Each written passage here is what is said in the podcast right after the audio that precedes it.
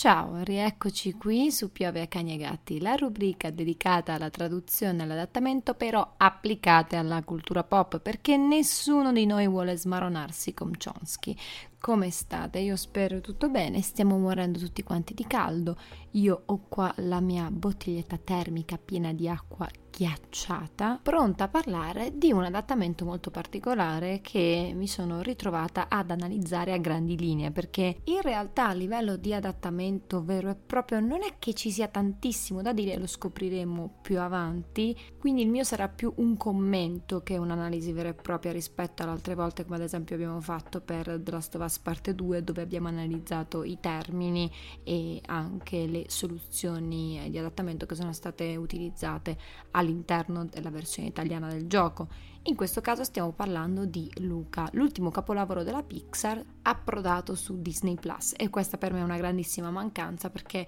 trovo che quel film sia eccezionale e l'hanno relegato alla TV e questa cosa mi ha dato piuttosto fastidio dato che esteticamente si prestava molto di più al cinema rispetto alla televisione perché gli fondali, i colori, i personaggi così particolari anche nel design dovevano essere fruiti sul grande schermo. Questa secondo me è una grandissima mancanza, infatti sono molto triste e pretendo una proiezione in sala.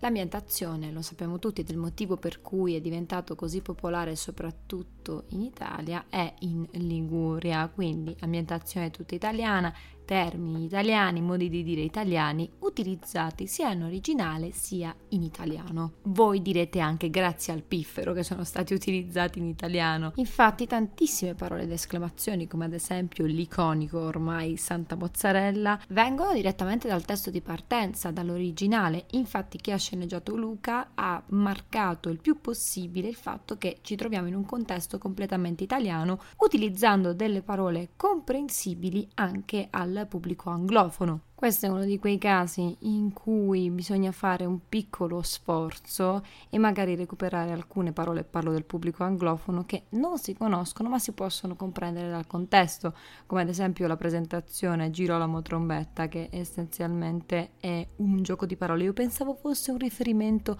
al film di Totò e invece No, mi hanno illusa. Quella, ad esempio, è un gioco di parole che si eh, riferisce al gesto giro la mano, trombetta. Quella frase risulta completamente incomprensibile lì per lì, però se si guarda effettivamente tutto quanto ci si può arrivare al, al contesto pur non avendo gli strumenti per comprenderne le parole. E questo succede per la maggior parte del film, nonostante ci siano, come già detto, delle parole comprensibili, che però sono ancora più incomprensibili grazie al contesto. Questa è una contaminazione linguistica di cui già ne avevamo parlato in qualche puntata fa, quella completamente dedicata dedicata alle contaminazioni linguistiche, che sono però comprensibili, però vanno a perdersi nella trasposizione italiana, per forza di cose, perché siamo in un contesto italiano i bambini parlano in italiano, solo che nella, nell'originale parlano in inglese, anche se come sappiamo sospensione dell'incredulità per qualsiasi cosa, per quanto riguarda i doppiaggi e gli adattamenti c'è la sospensione dell'incredulità, non è che parlano effettivamente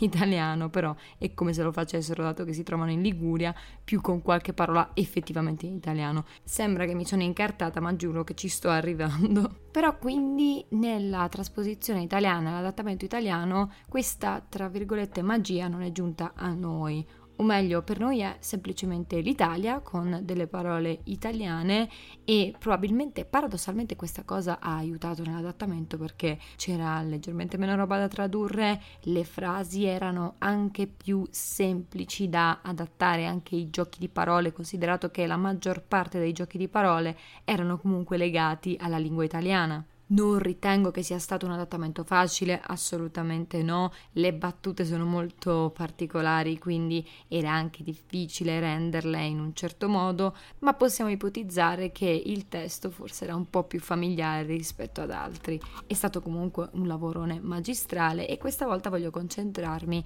anche sui doppiatori che hanno fatto un lavoro assurdo sia in inglese sia in italiano, perché Saverio Raimondo e Marina Massironi hanno doppiato in inglese e in italiano. Perché per creare un effetto ancora più realistico hanno chiesto ai due attori e doppiatori di mantenere l'accento italiano. La Massironi è una doppiatrice da paura, io lei la e l'ammiro tantissimo ed è riuscita a rendere alla perfezione sia in italiano sia in inglese e non era comunque facile nonostante lei credo che sia praticamente bilingue. Quello che mi ha sorpreso di più è stato Saverio Raimondo che vi giuro non gli davo due lire, a me lui come stand up comedian non piace ma mi piace molto di più come doppiatore e in questo caso mi piace sia in inglese sia in italiano. Questo quindi è uno di quei casi un po' paradossali dove essenzialmente ci ritroviamo a godere di più dell'opera in originale proprio perché risulta più ricca proprio grazie al contrasto con i termini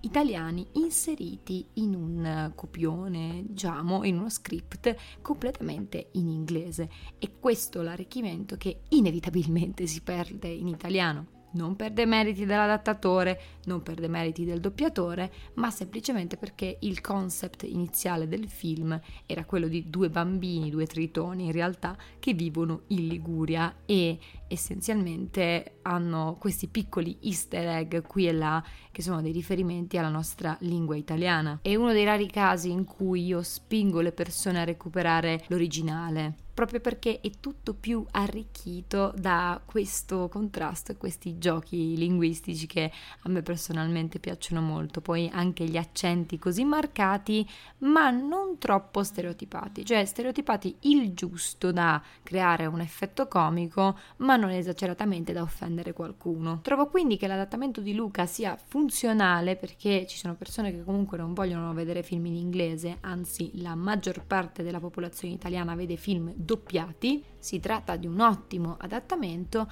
ma quel quid in più il film lo raggiunge in originale. Non si tratta di due mondi diversi come succede di solito nei film, ovvero sia in originale che in italiano vale la pena vederli, ma in questo caso c'è un plus in originale per quanto mi riguarda e questo plus è legato a doppio filo con la lingua. E adesso, signori, tocca a voi. Il mio commento è finito. Come vi ho detto non era un'analisi vera e propria, era giusto un commentino che volevo fare a quest'opera magistrale perché a me Luca è piaciuto moltissimo, con i suoi difetti, per carità, non è un capolavoro, però l'ho trovato estremamente godibile. Adesso tocca a voi, ci sentiamo nelle live oppure nei direct su Instagram e da oggi 11, anzi 12 luglio 2021 è partita la newsletter, quindi ogni lunedì io vi donerò le mie news, le mie newsletter, le mie piccole riflessioni riguardo l'adattamento, la traduzione, la cultura pop, un paio di consigli per gli acquisti e anche vi riporterò anche delle puntate del podcast, sia nuove sia di qualche tempo fa. Come sempre io vi ringrazio tantissimo per avermi ascoltata, questo podcast è sempre proprio la mia culla della felicità. Un abbraccione a tutti e ci sentiamo alla prossima.